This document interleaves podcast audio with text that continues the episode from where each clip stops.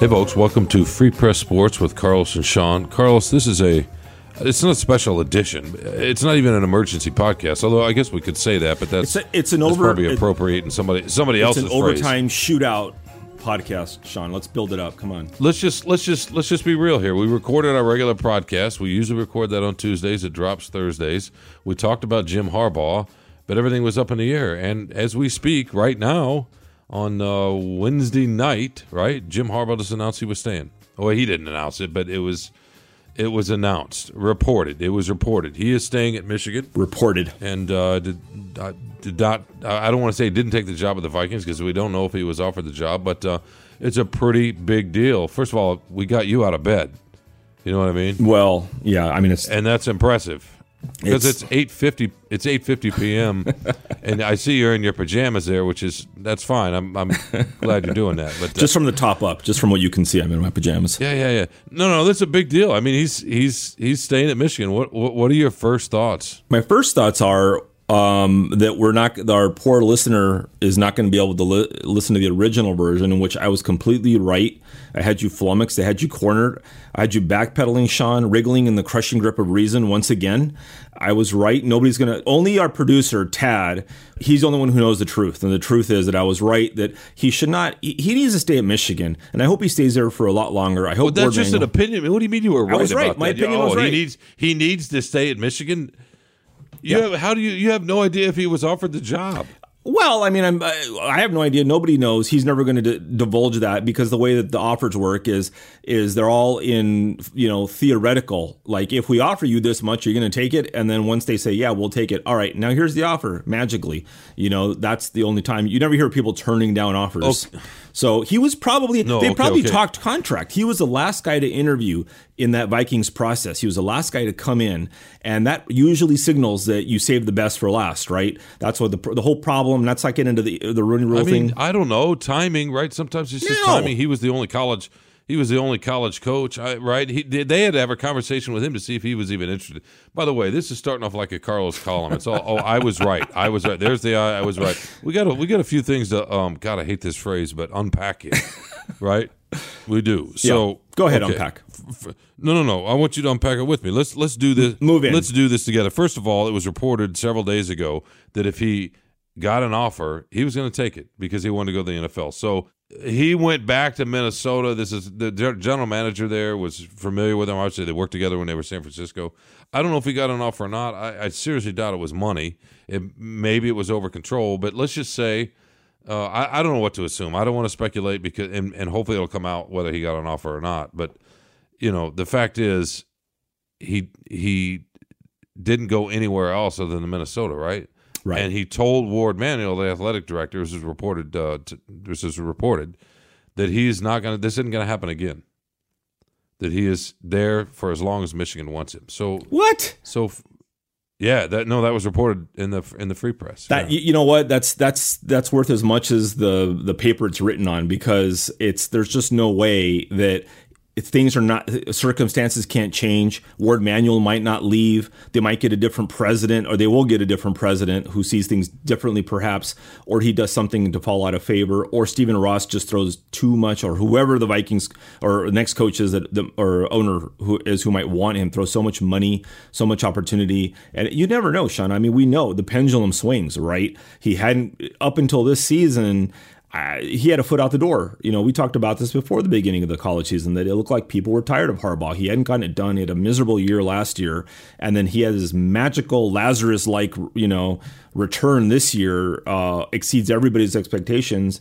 You know, and I don't know. Was this a bargaining chip? Did he, I, you know, is he going to get an offer? Would he have gotten an offer? I mean, I'm pretty, I'm willing to bet that he did get some kind of offer, like a theoretical understanding between his agent and you know the ownership there, the Wilfs, um, and was like, if we offer you this much, if you have this much control, if I have all the different parameters, and they couldn't come to you know agreement. You know, he's not going to be he's not going to be Jim Harbaugh, one of the the most decorated guys in the coaching cycle hiring cycle this offseason for the NFL and you're going to fly him in on a private jet and you're not going to offer him at least something. What are, they gonna, what are they going to carry him in a wagon and then and then get into a rowboat and cross Lake Michigan to get to Minnesota?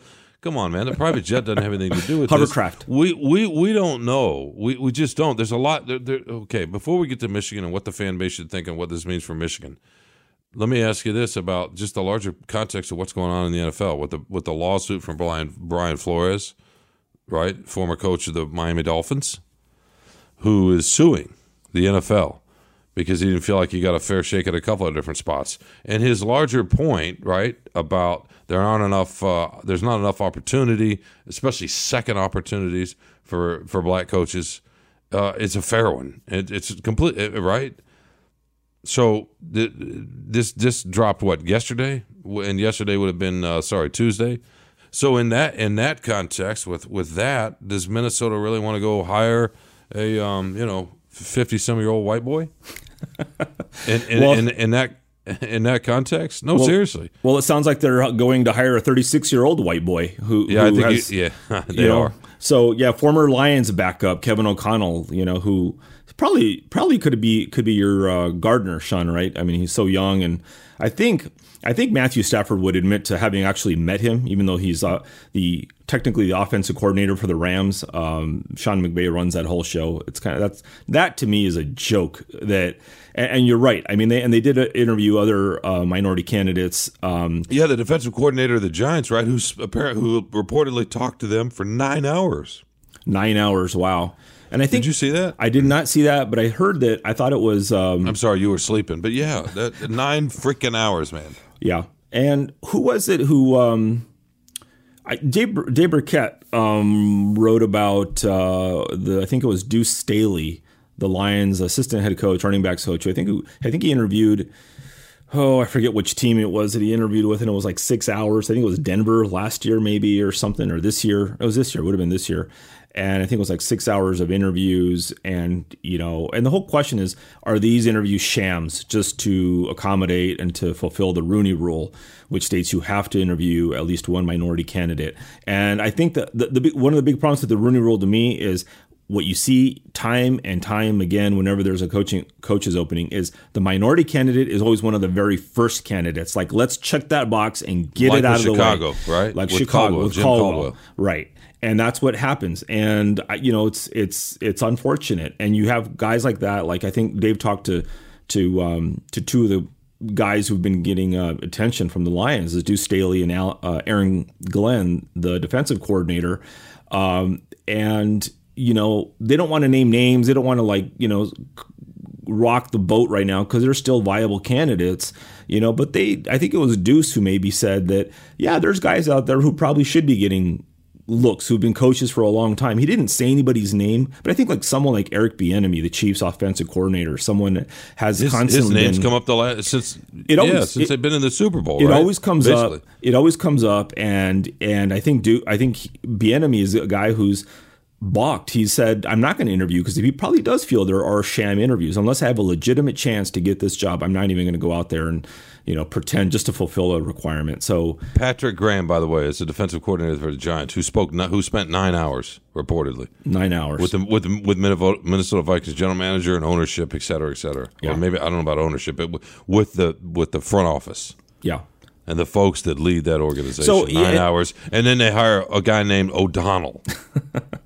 Well, yeah, and that's that's the thing, right? Someone I mean, and they had to go fly to L.A. to interview him, you know, before the Super Bowl. Yeah, right. So, so, so obviously the the, the lawsuit uh, to me had nothing to do with this. So maybe maybe they just weren't comfortable with Harbaugh or or whatever. I don't know. I guess on some level it doesn't matter. But let me ask you this, Carlos: Do you feel like now that he went out and interviewed, it's the first time he's actually done that since he's been a Michigan head coach. He's been associated, you know, that mostly it's just been rumor or whatever there has been that the Michigan Athletic Department knew this. The, the the administration of the university knew this. I mean, it's been going on for a while. It didn't happen last year because of the two wins, but but do you think it's finally done? I mean, he went out, he had this interview. I, you know, we, we don't know if he was offered or not, but he came back and said, "Look, I want to stay at Michigan." Do you think he's uh, done, sort of trying to scratch that itch? Well, um, maybe, but like you know, you can't control itches. That's the problem, right? I mean, you can't just say, "Oh, don't be itchy." Um, a little lotion. A little lotion. That's all we need, really, is some is blue wall lotion. lotion. Um, you know that uh, I, you know, Sean. It's all circumstance. I'm, how old is he now? 70, uh, 57 or fifty eight? I think so. Okay, so you figure he probably isn't going to coach forever after you get into your, you know, close to your mid 60s. I don't know how much of a hot candidate you can be considered unless you're someone like a Nick Saban or whatever, but uh, I would think this is it. You would think he's he'd want to finish it out. You think they're going to give him some big contract extension, some big we're going to lock you up forever, Mel Tucker style deal, whatever. Um, you, I think that's the right thing. I think his legacy really belongs with Michigan and how far he can take the Wolverines and maybe get back and win a championship, do something, become like an Ohio State, you know, start competing with the big boys. But I hope so. I mean, what do you think? Do you think he's gonna is he locked up forever, or is he gonna get itchy? I don't know about? I don't know about forever. I mean, you know, it's not been his his pattern, but I bet he'll stay for a little while. I mean, if he if he keeps having a lot of success, then maybe the NFL will make another run at him, and it it will be right. But I, I don't. At the very least, I don't. I, I don't think it's going to be a year to year thing. I mean, I guess you just never know. I think it's good for Michigan, um, obviously. You know, and I, a lot of, a lot was made uh, around these parts that that this interview, Harbaugh's interview, happened uh, yesterday. Um, Wednesday. Say, yeah, yeah, Wednesday. Wednesday. Can I say Wednesday? Well, people are going to be listening to this on Thursday. Come on, don't confuse the issue. but that it was that it was National Signing Day, right? Right. And we were even criticized to some degree by Michigan State fans for not making a bigger deal of it because Tucker got some heat with the way he left Colorado and came to Michigan State, and then and then some gave him a little bit of heat. I don't know exactly how much uh, when LSU's when those rumors were going on, right?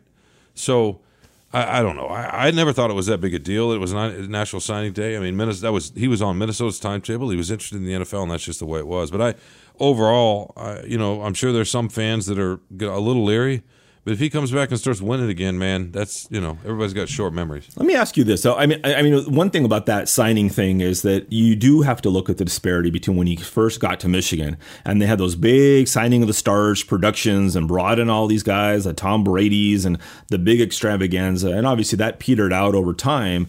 But I think that's also kind of indicative of you know, maybe the bloom's off the rose a little bit. Maybe it's a little like, well, we've been there, we've done that. You know, some of this is a little bit old hat. And obviously now they're not doing things in person, so you can't have this big, you know, whatever party thing. Right, with COVID. By the way, he signed a top 10 class. Yeah, absolutely. You know, and that's. That was boosted by that late run. Yeah. I mean, not by the late run, but boosted late by that yeah, run. And that's great. And so I, the and Orange I, Bowl. Let yeah. me, but let me ask you this: is that if he has success, what is what is viable success? And you know, for what's what's acceptable success?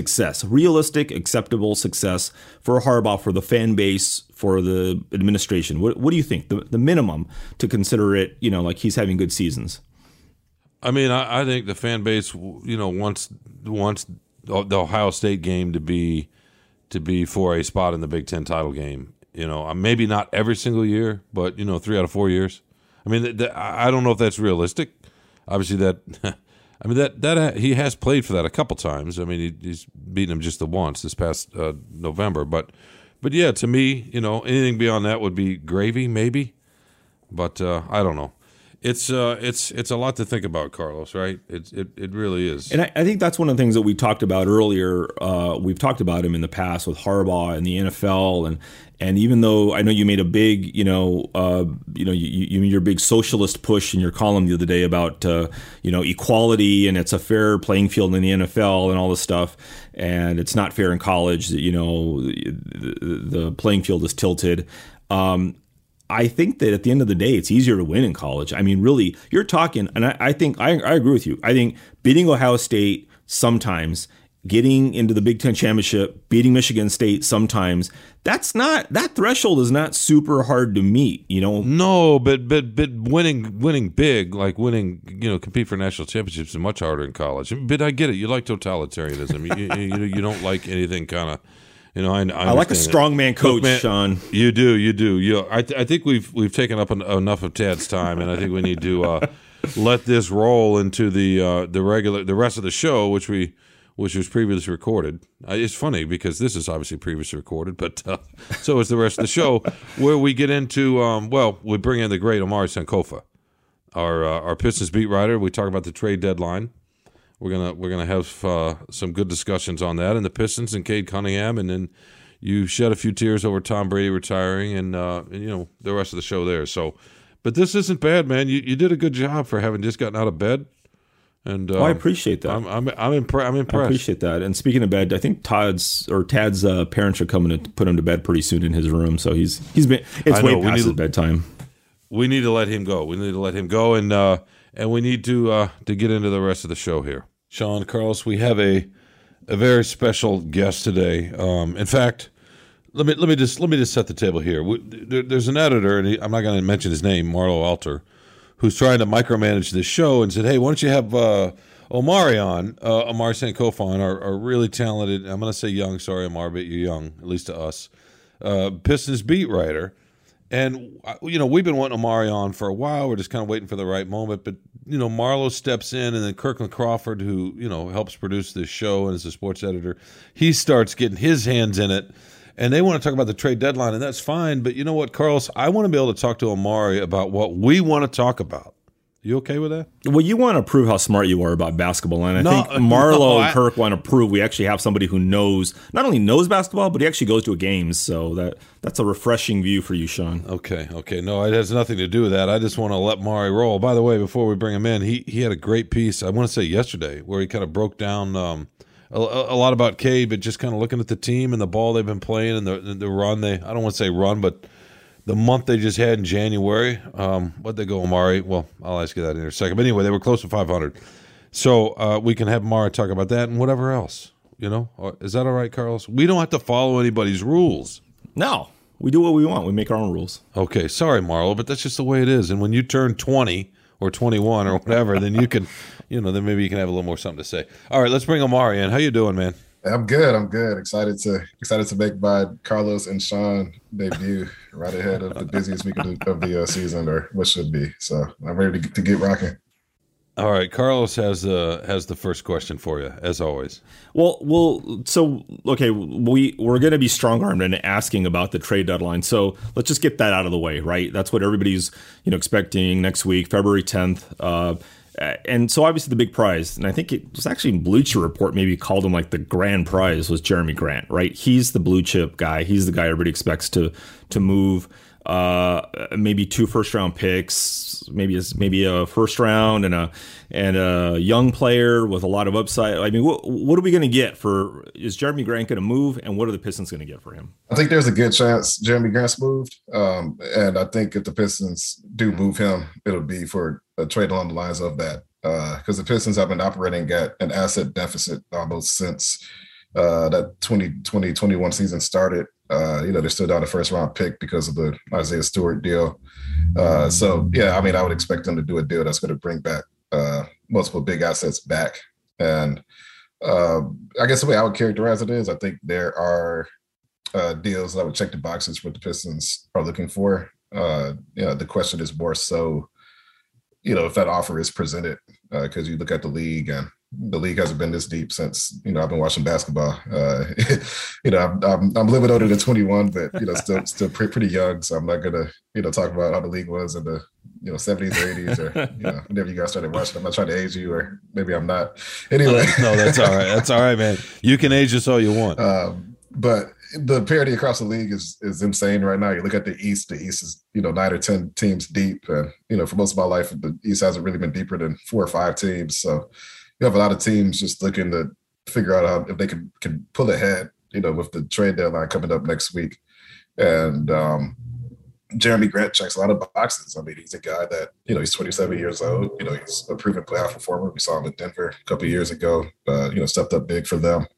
Uh, he's been good with the Pistons. You know, of course, he's only played, um, you know, around 25, you know, games this season just because of the, the thumb injury. But you know, teams know what he can do. You know, he's on a reasonable contract, uh, around 20 million per year through this season and next season. And you know, so that makes him the right mix of we know that he could come in and immediately play for us, and also he's on a deal that is not going to be tough to uh, make numbers match up to. So you know, I just you know, for the Pistons, it's uh, it's got to be a deal that's worthwhile, you know, because of course they don't have to move him. Uh, he has a good relationship with Troy Weaver, and I don't expect they're going to move him just because a lot of teams want to. You know, it's going to be a deal that makes sense. So uh, that's kind of where it's at. You know, we still have to see what happens, but uh, I do think there are some uh, potential packages out there that would get the Pistons to budge. Do you think it's strictly? Uh, I mean, obviously they're gonna they're gonna move Omar for they want assets in return. I mean, it's why it's why you make deals. But but I also wonder. Um, And I'm curious what you think of this. How, how much of a, is it a coincidence that Cade Cunningham is playing his best ball this season during this time? Now, you could argue that's just getting more reps as a rookie, right? And I would buy that, and because he missed training camp and so forth, and I would certainly argue that. But uh, just in general, he doesn't have to quite. I mean, uh, Jerami Grant's been really good, but he, he can be a ball stopper, and um, you know, there's been a little bit more flow. And I hate to say that, you know, you don't be critical of a guy who's who was sort of their best player uh, in a way. But but what do you think about that? Him coming back and the flow that Cunningham is starting to get into. Yeah, I mean, I don't think it's coincidental. I mean, you know, Cade, and you know, we saw what he did during the month of January, and you know, we know why the Pistons drafted him. It's because he's, you know, essentially an, an engine type guy. You know, he can do everything. He can get you a bucket if you need it. He can run the offense. Uh, you know, he's a good defender. I mean, he just does everything. And um, no, I don't think it's coincidental that you know Cade appeared to find his stride a little bit more um, once you know Jerami went down with that injury. Uh, I don't think that's entirely why Cade found his rhythm because he did begin to find it uh, before Jerami went down, and some of that too was also the ankle injury he had during training camp that you know just kind of slowed his him adapting to the NBA.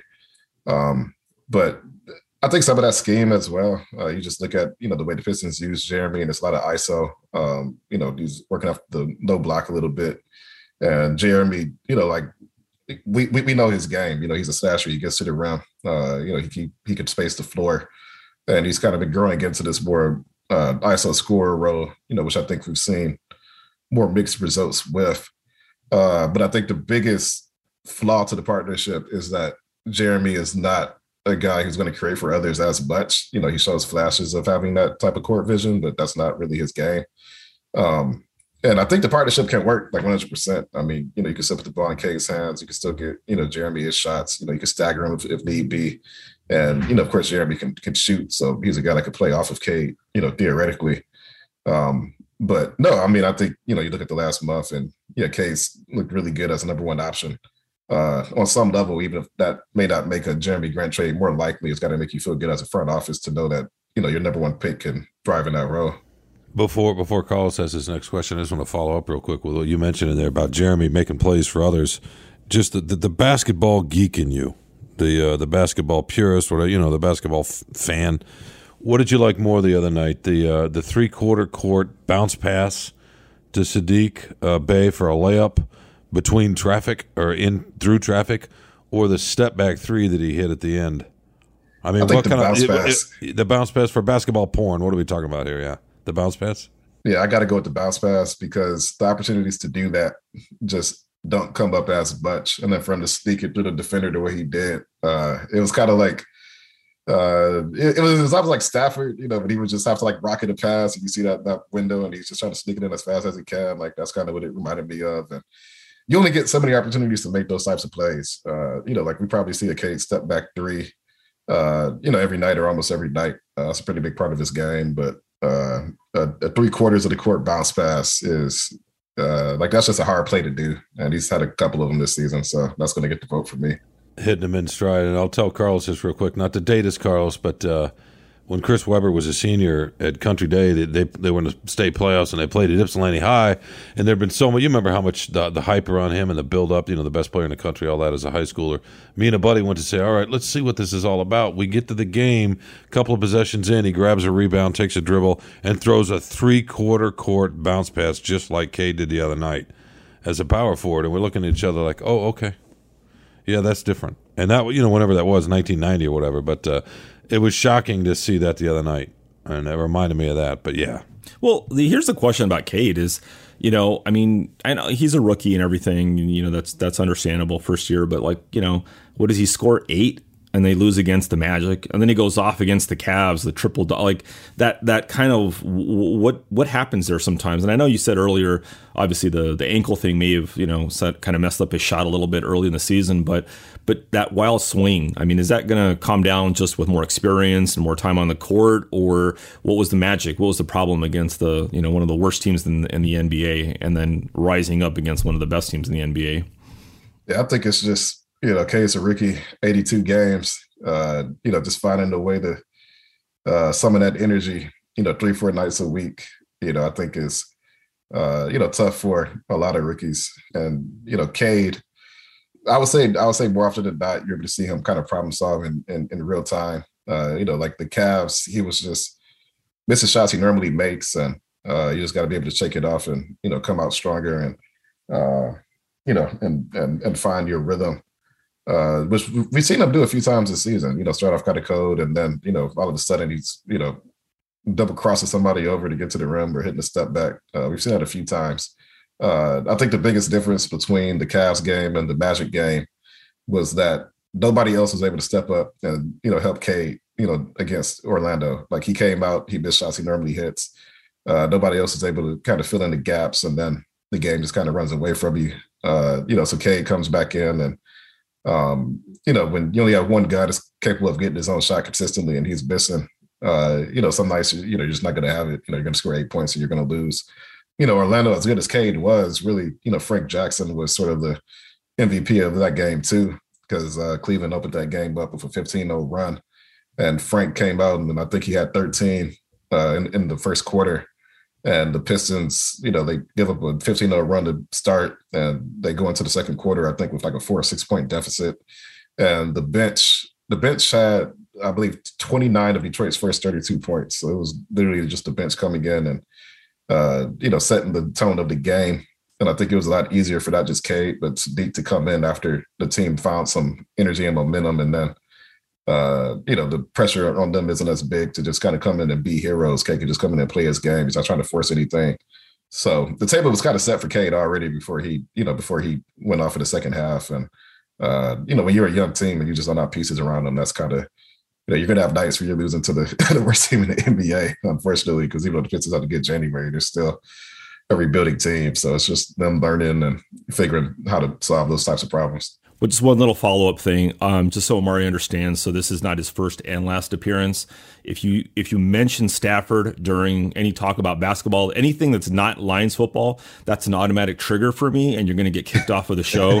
so no no Matthew Stafford talk, okay? Unless you're coming on to talk about Lions and Stafford or something like that. So so just just one warning, okay? I thought I thought it was. A- a great analogy, Omari. And by the way, Staff, Matthew Stafford's in the Super Bowl. Don't, Carlos, no, don't do that to him. Carlos, don't, uh, don't do that to Cade. Don't don't make Cade the next Stafford. Don't do that, Sean. No, That's we're not, not talking about. We're, t- we're we're separating out skills to put uh, you know a, a, football, basketball, whatever into a tiny little space. And if that's a little bit too nuanced for you, by yeah. the way, speaking yeah. of nuance, thanks for playing into the anti nuance by asking about the Orlando game and Cade's performance in that game because I wrote last week he was making a push for a rookie of the year. That's no breaking news. That's not a great observation on my part. But it came out the day they lost to Orlando, and then I started getting emails the next day saying, you know, criticizing me for kissing the butt of the Pistons and for Cade Cunningham. and by the way, you hate America and you hate cops. I kid, I kid you not. I got an email that linked all that together, and yeah. knows exactly what I'm talking about with that because if you, I write about the NBA sometimes. Uh, let's just say you know, certain people respond who don't like the NBA and they have to take it to those places. Yeah, some people just it's just, just anger. It's just it is. you know, like the Pistons Pistons suck, liberals suck. It's, it's like, yeah, you know, I guess, you know, yeah, there's a correlation, I guess there. I don't know. no, it's it's totally true. But keeping it with Cade for a second, Omari, um, do you think he's starting to get the the the acknowledgement, the respect a little bit for uh, the way he's playing, because there was a lot of there was a lot of pushback and almost glee at how he struggled early on. It was really interesting. Yeah, I think so. Um, you know, we saw, uh, you know, I think it was Candace Parker on uh, TNT the other week. Uh, you know, they showed all the the Jokic uh, highlights, and uh, you know, of course, Cade had a, a great game. I think that was his thirty four eight and eight game. You know, she was like, yo, like, let's talk about Cade. Like, why are we, you know, not talking about the number one pick who, you know, just had this great performance? And I think he wrote about that, Sean. Um, he wrote a whole column based on one tweet. Yes, it was it was a tour de force. It was amazing. No, it wasn't really a tweet as much as a conversation on TNT uh, inside the NBA, but that's okay. You know, uh, uh, again, we're getting into nuance, Omari, and that's not really Carlos's thing. Carlos is more I, I, I, I, I. No, it's and the, it's, and the and the Dodgers. That's and, not you know, true. It's, it's me, me, me, not I, I. That's true. And oh, and the Dodgers. Yeah. yeah. Sorry, Omari. Continue. but uh, you know, but we also saw earlier this season, uh, Kevin Durant and Kevin Durant and Cade have had a relationship for a bit. You know, and Kevin Durant gave Cade his props after Cade stepped up and had some really good shots against, you know, the Brooklyn Nets. You know, Pistons lost that game, but, you know, Cade did his part to uh, get the Pistons back in it late. Uh, you know, I think, you know, unless you're playing in a big market in the NBA, uh, unfortunately, it takes, I think, a lot of extra uh, to kind of, you know, burst into the limelight a bit. Uh, the only exception is if you're a guy like LaMelo Ball, where, you know, you're just producing so many highlights that, you know, you, the internet has no choice but to pay attention and you're on House of Highlights and you're on Bleacher Report every night. And Cade, you know, he has highlights, but that's not quite his game. Um, you know, so I think a lot of that's going to be correlated with how much the Pistons win over the next few years. I mean, you even look at a guy like Ja Morant, you know, like he's down there in Memphis, he's in the NBA smallest or, you know, like a, a bottom two market. And, uh, you know, like, you know, I, I, I covered him as a, a, rookie, like he was electric as a rookie, you know, he had some highlights, but, you know, year three, I think we're just not really seeing him uh, you know, kind of burst into the limelight. And, you know, that's also been correlated with the Grizzlies becoming a Western Conference contender. Um, you know, and unfortunately, that's how it goes. So we've seen Cade get his props here and there, but uh, overall, no, I don't, you know, I don't, I don't think it's probably matched uh, the way he's he's played so far. Carlos, you want to ask him the question about what we talked about a month ago that you didn't want to touch? A month ago? About Cade, uh, a few weeks ago, six weeks ago, about Cade and some of the lack of respect. As Kendrick no, Perkins I'm not touching would that. say, right? No, no, no, no, no. okay, well, I'm going to ask you, Omari. As Kendrick Perkins would say about Curry and, and Thompson. We, in fact, Omari and I had a I, we were part of a really fun conversation a, a while ago back at Little Caesars, but um, where somebody said Grant Hill was the last great white player in America, which I thought was a total. That's so unfair. But it was it was said it was said in all good fun. No, but but seriously, the you know Kendrick Perkins often refers to Thompson and Curry, Klay Thompson, and Steph Curry as you know my light skinned brothers out there, right? Do you think that that Cade has dealt with any about in terms of the expectation or how people not expectation but the perception of him? And, you know the, some of the stereotypes that go with that. I don't think so as much, just because Cade, uh, like I think some of that is just the way Cade came into the league. Like he, you know, played at Oklahoma State, so he wasn't at like you know a, a major program like a Kentucky or a Duke, so he wasn't really in the national conversation as much, just beyond purely this guy is good, this guy is going to get drafted. Uh, you know, I think it also helps that you know K. you know, his game is just very I'm looking for the right word because I don't want to make it sound like a negative. Uh, but it's just very he's got like a workman game. You know, like he does a lot of things that are good that don't necessarily show up on the box sheet. You know, he's got the highlight passes here and there, like the step back threes. But I feel like his game makes him less of a target for that type of criticism, uh, just because he's already extremely well rounded, and it's kind of hard to you know pick holes and and and what he does. Like people will look at the efficiency, and you know I think he only you know, cracked 40% overall from the floor, uh, like maybe last week because he's been playing a lot better after that really cold start. Uh, but it's something that we might see, you know, down the road once he starts to get into the playoffs and there's more narratives surrounding him, not just as a person, but as a player as well. Uh, you know, right now I think he's just a little bit too early in his career and hasn't really been in the spotlight quite like that to kind of get that type of criticism. But I'm sure he won't be spared once he gets to that point, though. Did you notice Omari when he had that when he dropped the 34 8 and 8 uh, the some spots of corners of social media people were comparing him to Larry Bird. Yeah, no, I did see that. Yeah. And, it was uh, an interesting comparison and actually not a terrible one. It's not a bad one. It's interesting because nobody ever compares anybody to Larry Bird. So, like he's like the one guy nobody ever gets compared to. So, it's, no, it's true. It's true. It's true. I'm sorry, Carlos. Go ahead. Oh no, I, I my last question for Omari is um, just you know you're around the team all the time, right? And and I've covered the Lions for for a long time. It's just nothing but losing. Um, it's been a tough you know few years for the Pistons um, you actually go to the games, you go to the press conferences, all that. You know, Sean, Sean, doesn't you know bother to do that, but he's there once in a while, I guess. But but when you're around the team, what's the vibe around you know Dwane Dwane Casey and, and Cade and, and all these other players? I mean, uh, uh, how do they deal with all that losing? Even though they're a little, you wrote a good article about how they had a, a really good you know January, um, but up until now, I mean, it's generally been a lot just defeat after defeat. How are they dealing with that? Uh, I think when you know you have a, a, a, front office that kind of maps out you know a clear goal for where he wants the team to be, and you know the team's communicated in very various ways that you know we're building towards something, but you know, we're not there yet. Uh, you have a roster full of guys that, you know, Dwane Casey always says, you know, are still old enough to be in uh, college. Um, you know, I think people just kind of like, you know, players, you know, team personnel and whatnot understand what the deal is.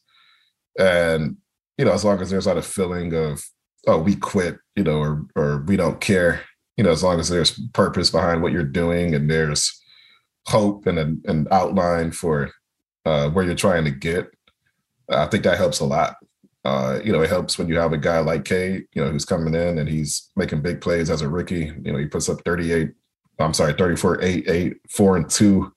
Uh, you know, before he even reaches, uh, you know, his 41st NBA game, you know, I guess the proverbial halfway point. Uh, you know, and then you're just seeing growth from other guys. Hamidou Diallo's had a really great season. Uh, he came in at the deadline last year. You know, a base, made some really great strides. Uh, you know, Isaiah Stewart continued to play with, you know, the type of injury energy you want to see from him. And even Killian Hayes, who, you know, I think has, you know, still struggled, but, you know, you still see him defending, you know, you still see him passing at a pretty high level. Uh, you know, he's still contributing. I think that just kind of helps the team just push forward. And, you know, and D- D- Dwane too, you know, he came in and, you know, he was coaching the team that was trying to win games with Blake and Reggie and uh, Andre and, you know, now he's coaching a, a rebuilding team, but, you know, he's been in this role before, you know, back with the Toronto Raptors. So, uh, he knows what the deal is. Uh, long story short, you know, I just think everybody's on the same page, and as long as everybody's on the same page, that makes it easier to stomach the losing, and it certainly makes it easier too when you're getting some wins too, like they did against Cleveland. Well, they're they're they've shown the kind of competitive spirit in January that I think a lot of fans were hoping to see back in November, late October, that they saw a year ago to end the season, right? And so there was a little bit of a a lag between that, and, and now that we're seeing that. But uh, hey, listen, man, I know you got to go Omari, and I really appreciate you joining us. I do have one more quick question, Carlos. I don't know if you know this. Omari is a is a food guy. I'm not going to call him a foodie. I don't like foodie, but he, he I don't know how much he likes to cook. He likes to cook, but he loves to eat and he loves to explore. And we had we had some good food in Vegas together, actually. Uh, we did some of the best Thai food I've had. Yeah, exactly, exactly. But I noticed you were at a place called Super Crisp recently in Detroit. It's in Detroit, right? Detroit proper. It is. It is. Uh, I think it's the same owners as the the folks that owned Ima or Ema. I can never say that properly. The the udon place, the noodle place in Corktown, and there's another one up north. But um, so what what'd you eat at Super Crisp, and uh, and, and and tell us about it real quickly before you go, because we're trying to get we want to work some food in here every week, right, Carlos? that's that's one of our missions for the podcast. Yes, it is, and we've gotten away from that, and that's my fault. So let's let's get this going again. Well, there we go. Yeah, so Super Crisp. Uh, yeah, I believe it is. They are the same owners. And uh, I went to the one in Midtown, which is actually right next door uh, to the. I, I say EMA, maybe it's IMA, but you know, for those who don't know what we're talking about, it's spelled I M A. So you know, do with that as you will. But uh, yeah, but yeah, but Super Crisp is right next door uh, uh, to IMA. And when I go to IMA, I always get their chicken sandwich. Like it's a, a noodle place, but they have a really good chicken sandwich. It's spicy uh, you know, crispy. Like it's just, you know, it's a really good sandwich. So Super Crisp basically just takes that sandwich and it's like a slightly improved version of the chicken sandwich I emailed that is already a great sandwich. And it's just, you can get it with a few more toppings. Uh, I think the bun might be a little bit different, but uh, like it was really, really good. Like I just got their spicy chicken sandwich and uh, like I would say it was better than the Ema chicken sandwich. But we're gonna talk about two great sandwiches. So the one at Ema is like a nine, this one was like a nine point two. like it was like they're both great. So well, listen, Omar, you, you, would love to have you on again soon. You you can come on every week and talk about food with us if you want at the end of the show. And maybe we need to replace our favorite thing. I don't know. Although Carlos, oh, Carlos likes to, to to get at least some guaranteed talk time. Just so maybe that's bit. yeah, that's not a, such a good idea. Hey, again, well listen, yeah, all right, man. Well, listen, it was it was fun. Thanks for having us. Uh, enjoy the game tonight. Um, I shouldn't say that because we're recording, and when this comes out, the Pistons will probably have beaten the New Orleans Pelicans. Can we can we say that? Maybe. yeah, we'll see. Well, after beating the Cavs on, on Sunday, you would hope that you can handle the Pelicans as well. But they also yeah, lost to the Magic last week. So that, as Carlos pointed out, that's right. That's right. Well, listen, we got to let you go. Uh, I know you need to get to uh, get to the arena and, and go talk to the coaches and that sort of thing. So we will talk to you soon, and we will. Carlos and I will be right back. Hello. I'm Phil Friend, the host and producer of Spartan Speak, a podcast collaboration between the Detroit Free Press and Lansing State Journal focusing on Michigan State sports. Each week, I'm joined by the OGs of the MSU podcasting game Freep beat writer Chris Solari, and LSJ sports columnist Graham Couch as we discuss and dissect the latest sports news coming out of East Lansing. Not only is Spartan Speak one of, if not the longest running MSU sports podcast out there, you won't find a show with two people as clued into the Spartans as Chris and Graham, each of whom has spent a decade plus covering MSU and bring years of institutional knowledge and insight to the podcast. And once in a while, they'll let me throw out a take as well. Along with discussing the latest news, we'll break down the Spartans' last game on the hardwood and the gridiron. What went right? What went wrong? Jet sweep. Again? For both Mel Tucker and Tom Izzo, get you ready for the next game, make predictions, and so much more. We can also guarantee at least one reference to Kalamazoo every podcast. So if you haven't already, download, subscribe, and listen to Spartan Speak on Apple Podcasts, Spotify, Google Podcasts, or on your podcast app of choice. Welcome back to Free Press Sports with Carlos and Sean. Uh, Carlos, you know, I have two words for you Tom Brady. I have two more words for you Jim Brown. Oh, so he's the greatest of all time. No, no, it's the you know the the great Dave Birkett, uh, uh, you know, who's happy to tell you he's a Hall of Fame voter. This, this the saying that they have when they vote for the Hall of Fame is whenever a player's so great, the saying is Tom is Jim Brown to sit down because they don't have to say anything about their resume, and that's what's going to happen with Tom Brady and five, six years, whatever is class of 2027, I believe. Seven. 2027. Yeah, it'll just be Tom Brady. It'll be the easiest, you know, nobody will have to say anything. We'll just, all right, skip, go on. So, um, yeah, he's a lock. He's amazing, the greatest ever. No, you know, and we all saw it coming. I know when you covered Michigan back in the late 90s, you know, I, you saw it coming. I know you wrote several columns. I'll find them one day. Yeah, I didn't know how to write a column back then. I mean, you could argue that I still don't. you still, In yeah, fact, yeah, yeah. Nothing's Yeah, changed. I, I, I still don't know. Okay, real quickly about Brady, because obviously he made it official earlier this week on Tuesday, I believe it was, and after kind of leaked out over the weekend, and then he said no, not yet, and you know he wanted to control it, and that's fine. Uh, he- here, my my quick thought on this, and um, and I have a question for you. that's kind of related to this. I was at the Michigan Michigan State basketball game when that news first broke on Saturday, and I got a text from my youngest son that said that said Brady's retiring, and he, followed that with how how bummed he was, how sad he was. And my son, my youngest son, is 22, so you can go back uh, what maybe 10 years of watching football, and he wasn't a Brady fan, he wasn't a Patriots fan. Like a lot of the country, you know, he sort of grudgingly respected him, admired him, hated him, didn't want to watch him, but couldn't not watch him. All those things, and then all of a sudden, just completely fell in love with him the last couple of years. Absolutely fell in love with him and I, and I wonder how many people are feeling that because when I, when I saw the news, Carlos, I was it's it's it's fun to watch greatness. It just it just is, no matter what it is, and so I'm going to miss that. But I kind of enjoyed him letting his hair down a little bit when he got to Tampa, and I'm curious what you think. Oh yeah, you know it was it was always uh, you know fun to watch him, and I, I like that he was very emotive. You know, he'd yell at other coaches, other players. You know, he wasn't a robot out there. Um, and my favorite thing about Brady was just that when I first got hired at the Free Press in '99, um, we had a special section, a college football special section. I never forget. It was a it was an illustration, and it was called the the title of the the the the um, cover story was the two headed quarterback. And it was going to be the season when Tom Brady and Drew Henson basically kind of split time as Michigan's quarterback. And it was like, oh, isn't this going to be interesting? You know, two pretty good quarterbacks, and we'll see what happens. And and of course, anybody who remembers that time remembers Drew Henson was the local kid, the star. He was destined for greatness, possibly in baseball, possibly in football. Can't miss guy, right?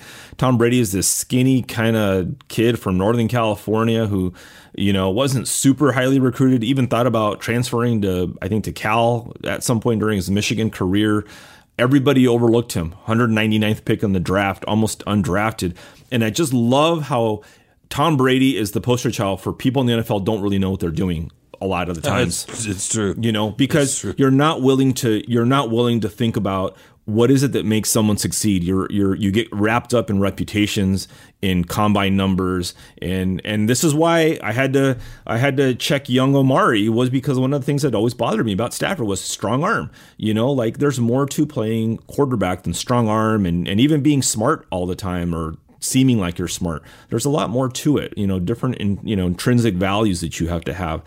And I think that general managers, a lot of times, and teams, they just get caught up in who can we defend? Which draft pick can we just defend and say, this is the person who checks the boxes? And Brady didn't check the boxes. And he should have maybe not even had a career if Drew Bledsoe hadn't gotten hurt. So yeah, he's Rob Parker may have a point. He was maybe very lucky to kind of be in the position, but I think he would have found success somewhere. Some, you know, his his contract would have come up at, after his rookie deal. He probably would have gone somewhere else and been a free agent, and he probably would have had some success. I don't know if he would have won six Super Bowls, but you know, he would have had some success. I'm sure. Yeah, uh, for, yeah, absolutely. I mean, the thing about success too is when you have some, you can use that success in different ways to have a different kind of success than you just had, right? So once he won those first three Super Bowls, and I know it was a while before he won his fourth, but he starts getting looked at. So he, so in other words, by the time he goes to Tampa, you know, if he go if he goes as a 23 year old, do they win a Super Bowl last year? I, I, you know, I don't know that they do, but part of the reason they won in Tampa last year is because he, he comes in as Tom Brady, right? So it's not just the the the, the throws and decisions. I mean, that's a huge part of it but it's also the way everybody listens and the way people gravitate and the seriousness. I mean, Bruce Arians, the Tampa coach, Tampa Bay coach, talked about, yeah, okay, what he does on the field is huge, but he changed our the culture of our organization in in like three months. I mean, it, it, that's because of the legend that he built in New, in, in New England. So it's it, it feeds itself that way. I think, and especially in the NFL, sometimes you know, in, in all sports, but in the NFL especially because you don't play that often. You know, we've talked to a lot of obviously the Lions try to recreate the Patriots magic. We had a lot of former Patriots come through the Lions locker room who played with Brady. And I remember asking several of them. Um, the locker room, by the way, Sean, is where you go to interview players who are play for the team. So it's before in COVID. Yeah, yeah, it's in, yeah, it's in Allen Park. A place you haven't been in a couple of years, yeah. but yeah, I remember. Yeah. Dave Birkett, but Dave Birkett would skewer both of us right now, but. Uh, but yeah, that's they. We would ask him like, what was it like to you know play with Brady, and what was he like, and whatever it was, and you know, um, and the leadership aspect was a big part of it. And I think people like him, Peyton Manning, Drew Brees, guys like that. I mean, they bring so much more to that position than just playing well. It's it's having this you know um, example this this this um, expectation that you got to live up to you know? And you know that, that that matters and that matters and you you've got to be able to to get on people you know in different ways. Some guys bark at guys some guys are more you know like i'm to put an arm around you whatever it might be but you got to be able to to get people to get in line and and all pull in the same direction. And then uh, one tiny little anecdote: years ago, when the Lions played the, the Saints in the I think it was 2011 in the in the playoffs, I went down to New Orleans. I spent the week down there, and one of the most impressive things I saw was during the week in the locker room, Drew Brees walked around to every single person in that locker room, had a had a little conversation with them, just a little quiet conversation, private between them two, um, and just like, hey man, playoff games come and playoff times here. This is what we, you know, whether you're defense or offense or special teams, man, we got to do this. And he knew something about every player and what they needed to get to be their best. And that to me was this true sign of leadership. Something that I never really saw from Stafford was one of the things. And I don't expect him to have to be Drew Brees, but that's like the kind of thing I'm sure Brady did something like that as well. I'm sure Peyton Manning did something, maybe Aaron Rodgers too. You know, that kind of like, man, this this matters. It's not just a paycheck. It's not just trying to win a game. This is about history. This is about legacy. So that's where Brady, I think, is going to be. Uh, you're going to hear a lot more stories as he's after after he retires about you know how he influenced players and success with the Patriots. I would agree. Yeah, that, that, that was good. Sneaking another shot in at Stafford there. Okay, okay. What's your favorite thing, my man? You you get to, you start. You always start. So let's do it. My favorite thing. Um, well, it's it's nothing big. It's kind of weird, but uh, we recently, uh, a few days ago, got invited to our good friend's house. Um, to watch the Super Bowl. The little, not a party, but just they've come over our house before to see the Super Bowl, and so we're going over there. Um, and I, this is the first thing. If if everything's okay, if nobody gets COVID or whatever, and there's if it's safe, you know, we've all been vaxxed and boosted and everything else. Um, and um, it's the first thing we'll have done with friends or any kind of outing. We don't go to restaurants, anything like that. Probably since I want to say maybe thanks since Ever? Thanksgiving. Ever I, since I Thanksgiving. didn't know you had friends. I, I just have I just have the I didn't one. know you had friends. Just the one. I knew your I knew your wife. Your lovely wife had friends, but Well, they're her friends you did. mostly. So yeah, I'm just tagging along. Maybe I'm not invited, Sean, but uh, I'm going to sneak in anyway. So I'm looking forward to it um, and watching Stafford. And my, my friend Jeff is uh, he's he's somewhat of a I, I don't know if he's a hardcore Stafford fan as maybe not as much as you are but he's he's a he likes Stafford you know and uh, doesn't think he's perfect but he's rooted for him so it- it'll be kind of fun watching them you know together I'll be maybe like low key rooting against Stafford but uh, it'll be it should be a fun day Well, that's that. That sounds fun. My favorite thing, real quickly, Carlos, was, um, well, being at the Michigan Michigan State basketball game. It was my first event in a month. I'd been uh, laid low a little bit with COVID, and um, I got up there Saturday. It was this this past Saturday. I got up there at to East Lansing at the Breslin Center, and I walked in. excuse me, went in the press area, you know, set my stuff down, and then went out to the court and it was pretty full and loud, and it it it dis it was disorienting at first. The noise, I guess I hadn't. Maybe it was just left over from the brain fog. I mean, you, you could ar- argue I've always had that, right? I think we talked about that last week. but uh, just that, maybe it was a COVID brain fog. But I hadn't been at an actual event with that with that many people in a, in a month, and um, it took some getting used to the just the oral sensations and the in the movement of all those people kind of in my peripheral vision. But once I sort of settle into that uh, you know, I thought, hey, this is uh, this is what we do, and and uh, and I've missed this. I mean, it wouldn't have mattered what sport it was, but there it's great because you sit on the court and you're at the bottom of this, all that noise. You know, it was a rivalry game, right? And it's really loud, and it was a was a really entertaining game, uh, especially in the first half. But but yeah, Carl's just kind of being back in that place. I hadn't seen uh, a lot of a lot of colleagues and coworkers and people you work with in this business in a, in a good while, and and and that and that was nice. So that was my favorite thing. do you do you get to sit right next to Tom Izzo or do you sit in the Izzo leading the cheers No, no, no. I hold his I hold his clipboard. I sit Okay. right behind him. Okay, that's what I figured. Yeah. No, you know what? I, you know what, Sean? I I've thought about that too, and um, uh, having gone to like Little Caesars or whatever, and even the, the NFL games. I know it's been a little while, but I think I I'm with you as far as I really have tried to cherish going to live events and being around the energy of the fans. Um, and it's it's something that I, I don't know. Maybe it'll wear off over time. We'll get used to it again, you know, as things normalize, hopefully. But uh, yeah, every time I go, I think, man, you know, it was so. And people, eh, you know, I don't want to like, oh, poor us, you know, sports writers. We go to sports events, whatever. But it was weird. It was just chilling to like go to empty stadiums, and there was no either piped in sound or no sound at all without fans. It was such a weird. um uh, unnatural experience that I really do. I, I've looked forward to going to big things, and Breslin Center is awesome. I mean, that is one of the all-time great, you know, sports venues in our state. So I can, I totally see it, man. I'm glad you, I'm glad you had fun. Yeah, yeah. It was just after being laid up for a while. That was really the the big part of it. You just don't, you know, you kind of you kind of take it for granted. I know we've talked about this in relation in relation to how COVID shut down arenas, but this was more I was kind of shut down. Didn't have the opportunity to do it, and and I was grateful to be able to do it again. But uh, in any case, Carlos, it's uh, as always been a pleasure. It's been it's been fun. I hope you learned a little something about basketball from the great Omari. Oh, from the great Sankofa. no, from the great Sean Windsor. Mean, that, it No, was just, no, no, he no. was just an excuse for you to talk about all everything you know about bounce passes and pull Yeah, up jumpers. And, and no, no, no, and hope and hopefully Marlo Alter, who's a talented young copy editor, uh, and who loves the NBA and does a good job when he when he does. Uh, you know, I don't want to say agate. That's that's an old. That's not the right word. You know, yeah, no, no, no. he doesn't even know what yeah. agate is. No, he doesn't. He he does a nice job of putting up web stories for us sometimes uh, on the NBA. You, you can Oh, yeah. see you can see the enthusiasm in the words when he does it. I mean, he just he, he, he loves it. Great headline writer, by the way. So no, hey Marlo, that's fine. You can make a suggestion anytime you want. We're not going to listen to it, but you can make a suggestion anytime you want.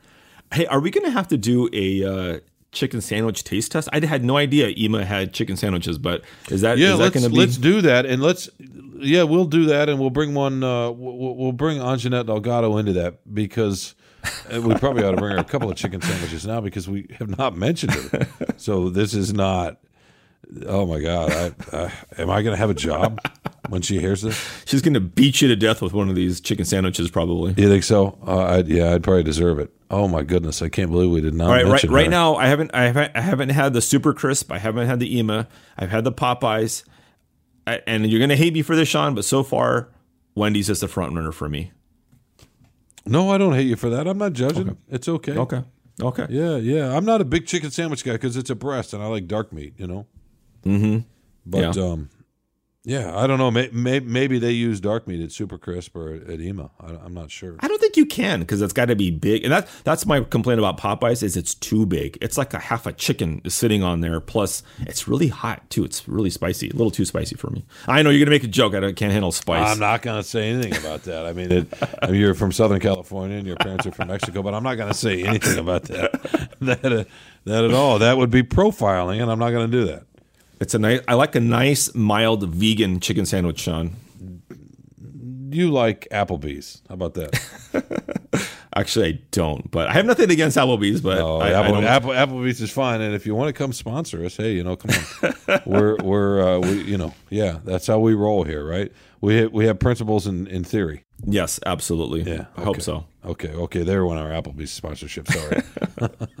no, I Maybe we'll get I- one from you. Yeah, no, no, no. Maybe we can we can promote their. Uh, don't they have like a happy hour deal, and you get like ten appetizers for five bucks or something? It's the Sean Windsor special. Yeah. Oh yeah. Oh my God. Yeah, yeah, yeah. Well, listen, man. Once again, lots of fun.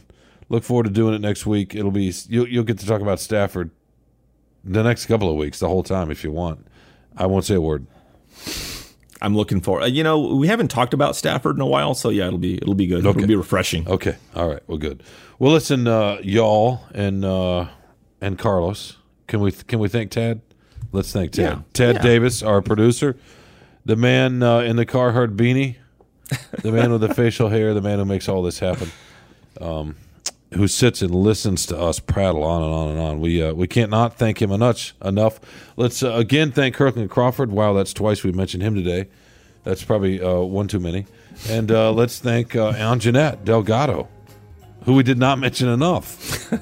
I, I think we She's, could. she's not going to be happy. no, she's not. I, I'm I'm very fearful here. Um, I did write four times last week on Jeanette after I was out sick, so I hope that I hope that counts for something. Let's also thank Peter Bhatia, our executive editor, and um, you know the the big guy as we call him here. I don't know if he likes that. He probably doesn't know. He doesn't listen to us. That's fine. He's too busy. He doesn't know who we are. No, of course he doesn't. He knows who you. He knows who you are. He doesn't. no, he doesn't. He's got important news stuff to work to worry about, right? He can't worry about a couple of hacks Oh, yeah. in the sports department. The, I mean, the come on. elections, the election's just around the corner, so they're, get- they're getting ready. Yeah, that's the that's the real world. We're, we're in the we're in the toy shop here. In any case, yeah, uh, th- those are the folks that uh, behind the scenes that make all this possible. If you like the show, um, you know you can find us uh, and rate us, subscribe uh, wherever you find your favorite podcasts. Uh, I hope hopefully we're one of those, by the way. Spotify, Apple. Um, you know, hey, leave a few words. You know, again, I always say if you don't like us, you know, you can tell us that's fine, and Carlos will fix it. Carlos is the is the Mister Fixer. In any case, uh, thank you for taking the time, as always, and we will see y'all next week.